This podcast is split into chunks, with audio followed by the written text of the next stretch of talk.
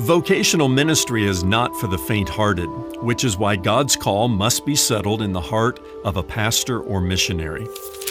In his second letter to the Corinthians, the Apostle Paul reluctantly boasts about the ministry challenges he faced. For example, Paul writes, Five times I received at the hands of the Jews the forty lashes less one. Three times I was beaten with rods. Once I was stoned. Paul goes on to expose the very real dangerous toils, and snares he experienced as a minister of the gospel. Has God called you to serve Him vocationally in ministry? If He truly has, don't let anything keep you from fulfilling the ministry He entrusted to you. I'm Ron Jones, and this is something good.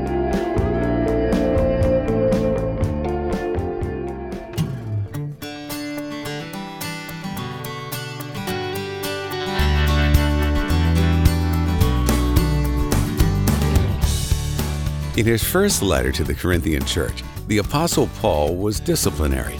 In his second, he was defensive. What changed? Find out next on today's edition of Something Good with Dr. Ron Jones. Well, the Apostle Paul wasn't always an apostle. He was once Saul of Tarsus, who persecuted the followers of Christ and did so in the name of Christ. After his conversion and subsequent rise to a position of authority in the church, some in Corinth still doubted his credentials. Paul wrote 2 Corinthians to defend his ministry, and Ron takes us to that defense today as he continues his teaching series, Route 66 The Ultimate Road Trip Through the Bible. Stay right here or visit somethinggoodradio.org to listen to the broadcast on demand on your schedule. That's somethinggoodradio.org. From Atlantic Shores Baptist Church in Virginia Beach, Virginia, where he serves as lead pastor, Here's Dr. Ron Jones with his message 2 Corinthians Defense of Ministry. Well, vocational ministry is not for the faint hearted, which is why God's call must be settled in the heart of a pastor or a missionary. Uh, sometimes even lay leaders discover that church life is fraught with many dangers, toils, and snares. Um, wouldn't surprise me if a few uh, elders and deacons might shout an amen at that point because they're, they're really on the front lines of ministry. In his second letter to the Corinthians, the Apostle Paul uh, finds himself in the unenviable position of having to defend his ministry against those who are taking shots at him. And he reluctantly boasts about the ministry challenges he faced. For example, in chapter 11 and verse 24, and you got you to strap on your seatbelt a little bit tighter for this. Paul's going to give us and the Corinthians a glimpse behind the scenes into what challenges he experienced in ministry. Verse 24, he says, Five times I received at the hands of the Jews the 40 lashes less one. This was a Roman way of torturing. They thought the 40th lash would kill the person. So, by their grace, they said, we'll just do 39. Five times Paul went through that. He had the scars on his back to prove it. He goes on to say, Three times I was beaten with rods. Once I was stoned. Three times I was shipwrecked. A night and a day I was at, adrift at sea on frequent journeys, in danger from rivers, danger from robbers, danger from my own people, danger from the Gentiles, danger in the city, danger in the wilderness, danger at sea, danger from false brothers, danger, danger, Will Robinson, right? I mean, it was, it was dangers everywhere for Paul. He really didn't write that part of it, but in toil and hardship, through many a sleepless night, in hunger and thirst, often food or without food and cold and exposure. And apart from the other things, he says, there is the daily pressure on me of my anxiety for all the churches. Who is weak and I am not weak? Who is made to fall and I am not indignant? I wonder if anybody's ready to sign up for ministry today. You know, maybe we ought to put this on the, on the front end of any application for a would be pastor or a missionary. Are, are you ready to sign up for something like this? Serving the Lord can be a dangerous endeavor, as the Apostle Paul makes abundantly clear from his personal experience here. And our next stop on the ultimate road trip through the Bible features Paul's uh, humble response and his powerful defensive ministry to the Corinthians. And a group of Corinthians, a minority group will learn, but who were just dogging him in the ministry and undermining his leadership. Second Corinthians is the most uh, personal and autobiographical epistle that Paul wrote. You might remember, remember in Romans, he soars theologically. While in his Corinthian letters, this great apostle displays his missionary heart and his uh, pastoral skills. He loves the Corinthians, but he also grieves how false apostles from Jerusalem crept into the church and undermined his apostolic authority, turning the Corinthians away from the spiritual father who birthed them into the body of Christ and introduced them to Jesus. After he penned 1 Corinthians, Paul learned that some of the problems he had addressed persisted, while other difficulties uh, arose. Uh, for example, these false teachers arrived in Corinth and convinced some of the congregation that Paul was dishonest, that he was unimpressive, that he was unqualified and unfit to serve as an apostle. Well, Paul sent Titus to deal with the situation and uh, to report back to him. And when he hadn't heard from Titus in a while, Paul decided to travel to Troas and then immediately left from there to go to Macedonia to find Titus. And eventually they, they connected, and Titus gave a mostly positive report to Paul, encouraging him that a majority of the Corinthians now supported his leadership. However, there was a small opposition led by a group of loyal Jews known as the Judaizers that remained in Corinth. And that small opposition was stirring things up and, and tearing the great apostle down. From Macedonia, Paul wrote Second Corinthians to thank the majority for their support and then to make a personal appeal to this uh, minority opposition. And you may remember that uh, in his first letter to the Corinthians, his overall tone was, was disciplinary. I mean, this was a messed up church. Again, they had a, a long distance to travel from their, their pagan roots to Christianity. Uh, there was immorality in the church. There were divisions and factions within the church. There was a lot of cleaning up that the Apostle Paul had to do. His tone was disciplinary. But in his second letter to the Corinthians, his tone is more defensive. Not that the Apostle Paul was, was de- defensive, but he, again, was in that unenviable position where he had to defend his ministry. Uh, later in the book, he talks about uh, boasting uh, a little bit of his ministry. He says, If you just allow me a little bit of foolishness, I hate, I hate to do this. I hate to talk about myself, but I need to because of the false accusations. If you're looking for a 30,000 foot view of Second Corinthians, there in your notes in the chart, chapters 1 to 7, Paul describes his ministry. Then in chapters 8 and 9, he, he kind of takes a different route and encourages the Corinthian believers to participate in an offering that he was collecting for the poor in Jerusalem. And it is one of the uh, most uh, impressive sections of scripture in the New Testament on financial stewardship in the lo- local church and growing in the grace of generosity. And then in chapters 10 to 13, Paul really gets at the business of defending his ministry. Another way to look at it is chapters 1 through 9, he addresses the majority of people in the church who support his leadership. And in chapters 10 through 13, he addresses the minority opposition, and he's nicer than I would be. He's more humble and gracious. But he gives us a great example on how, when somebody is opposing your leadership, how to go about doing that. Got the big picture? Let's dive in a little bit. Let's talk about how Paul de- describes his ministry. He begins with some gracious salutations and then thanks God for comforting him during his recent afflictions. All of this opposition weighed heavily upon him, and uh, they were serious enough for him to admit in verse um, in chapter 1 indeed we felt that we had received the sentence of death and this was a tough time for paul all the dangers and trials and snares and toils that he had been through. And on top of that, to have this group rising up from within the church in Corinth and going after him. Well, Paul's difficulties, he said, made him rely on God more, the God who raises from the dead. He says, We had the sentence of death on us. We thought this was the end. But God who raises the dead, well, that made him even more grateful, and, and he found comfort in that. Paul, uh, the apostle, quickly tells the Corinthians why his visit to them was delayed. It was not because his desire to see them had changed. He was not a fickle friend saying, Oh, I'm going to come see you, and then deciding not to. Rather, he wanted to give them more time to repent and to get their house in order. He didn't want to come to them and have to be stern with them. So he gives them more time to you know, clean up the immorality and the divisions and to, to assess themselves in relation to the first letter that he wrote.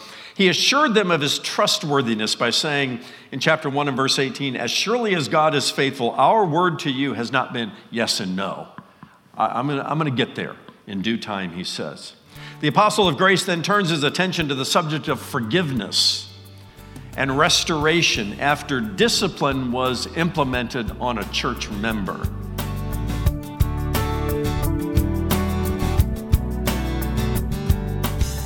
Still ahead, the second half of Dr. Ron Jones' Something Good radio message 2 Corinthians, Defense of Ministry. Need prayer today? Visit somethinggoodradio.org and share your request with us, and our ministry team will be happy to join you in prayer. Use the Explore option at the top of the homepage, and then scroll down to the How Can We Pray For You icon. While you're there, visit the Something Good digital library. You'll find more than 500 hours of video and audio teaching from Dr. Ron Jones. Search the streaming library by scripture or topic and find answers to your Bible questions and grow in your Christian faith. There are crackpots and there are cracked pots. The first word is used to describe a foolish person. As for the second, Dr. Ron Jones explains it best. Let's join him now for the rest of today's Something Good radio message 2 Corinthians Defense of Ministry. Uh, do you remember that in uh, 1 Corinthians chapter 5, the immoral couple?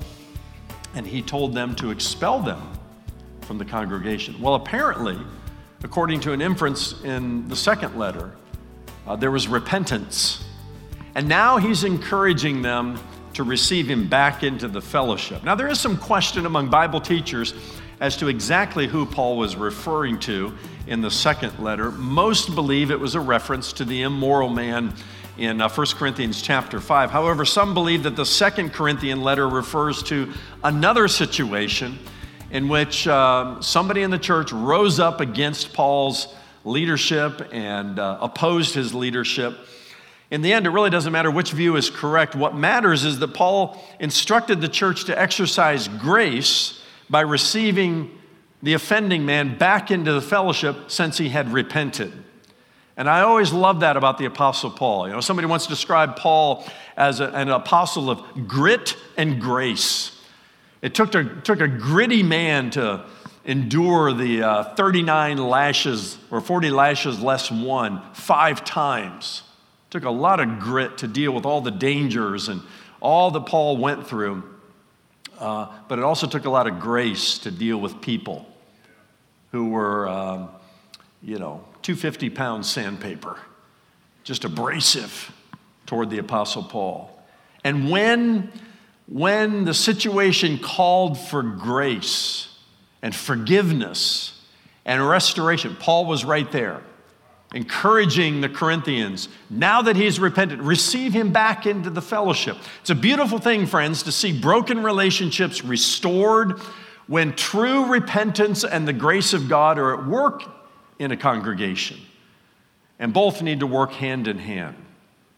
Then Paul begins a lengthy description of his ministry to the Corinthians, starting with a discussion about how we are ministers of a new covenant. Maybe he was borrowing that phrase from Jesus on the night before he was crucified when he passed the cup to his disciples. And he says, This cup is, uh, is, is, part of a new covenant I'm making with you. He says, we, we minister as ministers of a new covenant. He compares his ministry to Moses, who would put a veil over his face so that the Israelites might not gaze at the outcome of what was being brought to an end. And then he juxtaposed that idea and says, we, uh, we all, with unveiled faces, beholding the glory of the Lord, are being transformed into the same image from one degree of glory to another.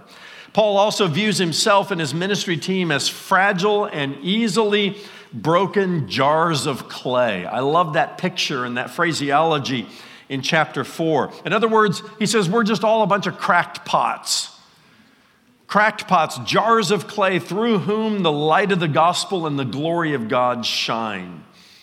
And he says, in spite of all the afflictions he's been through, in spite of all the troubles and the difficulties and the, and the burdens that he carries as, a, as an apostle, he says, We do not lose heart. Somebody needs to hear that today. Don't lose heart. Don't lose heart. Though your outer self is wasting away, Paul says, our inner self is being renewed day by day. And then he goes on to refer to his afflictions. Are you ready for this? As momentary and light. You know, when you're going through it, it just doesn't feel momentary and light, whether it's a physical affliction or a relational affliction or whatever it might be. But Paul uh, says his afflictions were momentary and light compared to an eternal weight of glory beyond comparison. Paul had this eternal perspective that what he was going through right now was, it was just going to last for a short time compared to you know, the arc of eternity. Do you have an eternal perspective like that? Does that get you through the tough times to know, hey, this, this is just a blip on the radar compared to the eternity God has for us? In chapter 5, verses 1 through 10, Paul continues offering this eternal perspective by comparing our, our bodies, our physical bodies, to a temporary tent. He says, while we're in this tent, we groan longing to put on our heavenly dwelling, which he says is a house not made with, etern- with, with hands, rather, but eternal in the heavens. How many of you woke up this morning and groaned a little bit when you rolled out of bed? And my back groans a little bit, and you know, my, my hip bone that's connected to my whatever bone is starting to groan a little bit more. We are not uh, physical beings. You've heard me say this before with a little bit of a spiritual side. We're spiritual beings yeah, housed in this temporary tent. And, and with all of creation, we groan for what we were created for because we live in a, in a fallen world. Paul reminds the Corinthians that we walk by faith and not by sight. And then he says in chapter 3 we, believers in Christ, must all appear before the judgment seat of Christ. What is that all about? Well, the judgment seat of Christ is for believers. I believe it happens during that seven year tribulation period when the church is snatched out of this world, the rapture of the church, and before the second coming of Christ. While all this, you know, hell breaking loose on planet Earth is happening, believers are in heaven going through the judgment seat of Christ. Not a judgment to determine whether you're in heaven or not. That's already decided by, by your faith in the Lord Jesus Christ. This is a judgment that puts, well, a shining light on the works you have done since you came to faith in Christ. And Paul said in his first letter, It'll be, it'll be like, uh, you know, some of it is like wood, hay, and stubble and will burn up, and other like gold, silver, and precious stone. Somebody once described the judgment seat of Christ as like a high school graduation where everybody gets a, a diploma, but some graduate with honors. And that's why I say that heaven will be heavenly for everybody who is there by faith in the Lord Jesus Christ, but it will be more heavenly for some who receive eternal rewards and crowns and, uh, you know, attaboys and attagirls from the Lord Himself that will have some impact on our responsibilities in heaven and our experience in heaven. Paul says we must all appear before the judgment seat of Christ. So serve faithfully. And don't devolve into these childish divisions, is, is some of the implication there. Uh, Paul continues by emphasizing um, what he calls the ministry of reconciliation in chapter 5. What a fabulous section of scripture. He reminds us that we are reconciled through Christ to God. And as such, we've been given the ministry of reconciliation. If anything should characterize our church, if anything should characterize our, re- our relationships, it ought to be we're reconcilers, not dividers. Yes. If there's tension in your marriage, listen, God is in the reconciliation business. And, and this is a, a safe place in the church to come and find reconciliation. There shouldn't be unreconciled relationships in the church or in our families. He goes on to talk about the day of salvation in chapter 6 and then the necessity of separateness and holiness and purity in the Christian life. He looks at the Corinthians and he says, Don't be unequally yoked together with unbelievers. I take that to mean be careful of the partnerships you form, business people. And be careful of who you marry. If you're a believer in Jesus Christ, that automatically limits your field to find a believer in Jesus Christ to marry. Because what, what fellowship has light with darkness, he says? Don't be unequally yoked with an unbeliever. Finally, the apostle expresses his joy after receiving news from Titus that the Corinthians had a change of heart toward him, that the majority of them now supported his leadership. I, I just read these first seven chapters and I, I write down words like authenticity and trustworthiness I mean, Paul's just describing the kind of ministry that ought to characterize every one of us and every church that we're in. Then he shifts gears in chapters uh, 8 and 9, and he invites the Corinthians to participate generously in a special offering that he was collecting for the poor in Jerusalem. See, Paul was a church planter and a missionary. The longest time he ever stayed at a church was three years, and that was in Ephesus. He stayed 18 months in Corinth, and then, you know, writing letters back and forth to kind of guide them through the experience. Um, but he went around to all the churches that he planted and he said, Listen, there are some brothers and sisters in Christ in, in uh, Jerusalem that are having a hard time. Uh, they're poor and they need our help and their assistance. And he was inviting all these churches to participate. And he was coming back around to the Corinthians uh, because it appears they made a commitment to that offering a year ago. And he's now encouraging them uh, to step up and finish their commitment. And he uses some churches in Macedonia as inspiration.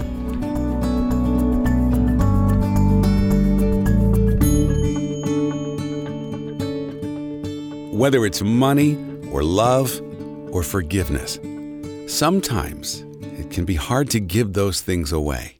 Be encouraged by today's message from Dr. Ron Jones. When we give generously and cheerfully, even from our lack, God will multiply our gift so that it meets the needs of the recipient, and He will bless us exceedingly, abundantly, beyond all we can ask or think for having given it. Speaking of generous giving, as you may know, something good exists only through the faithful prayer and financial support of friends like you. People are coming to faith in Christ through our media ministry, and your donations are a big reason why. When you donate today, Ron will say thank you by giving you his new ebook that goes along with this series, Route 66 The Ultimate Road Trip Through the Bible, the seventh of eight ebooks in the series based on the Pauline epistles. Request your ebook today when you make a gift to Something Good Radio. Give online at somethinggoodradio.org or mail your gift to P.O. Box 6245, Virginia Beach, Virginia 23456. You can also call our offices at 757 276 1099. In every one of Paul's letters that we're going through right now, he talks about divisions and false doctrine that crept into the church and threatened to undermine these, these first century churches. Divi- if the devil doesn't get you on false doctrine, he'll get you on divisions. If he doesn't get you on divisions, you know, he'll, he'll introduce some false doctrine, sometimes both at the same time. That's tomorrow in part two of Dr. Ron Jones' message, Second Corinthians Defense of Ministry. Join us then for Something Good. And now for Ron and all of us here at Something Good Radio, I'm Brian Davis saying God bless and thanks for listening.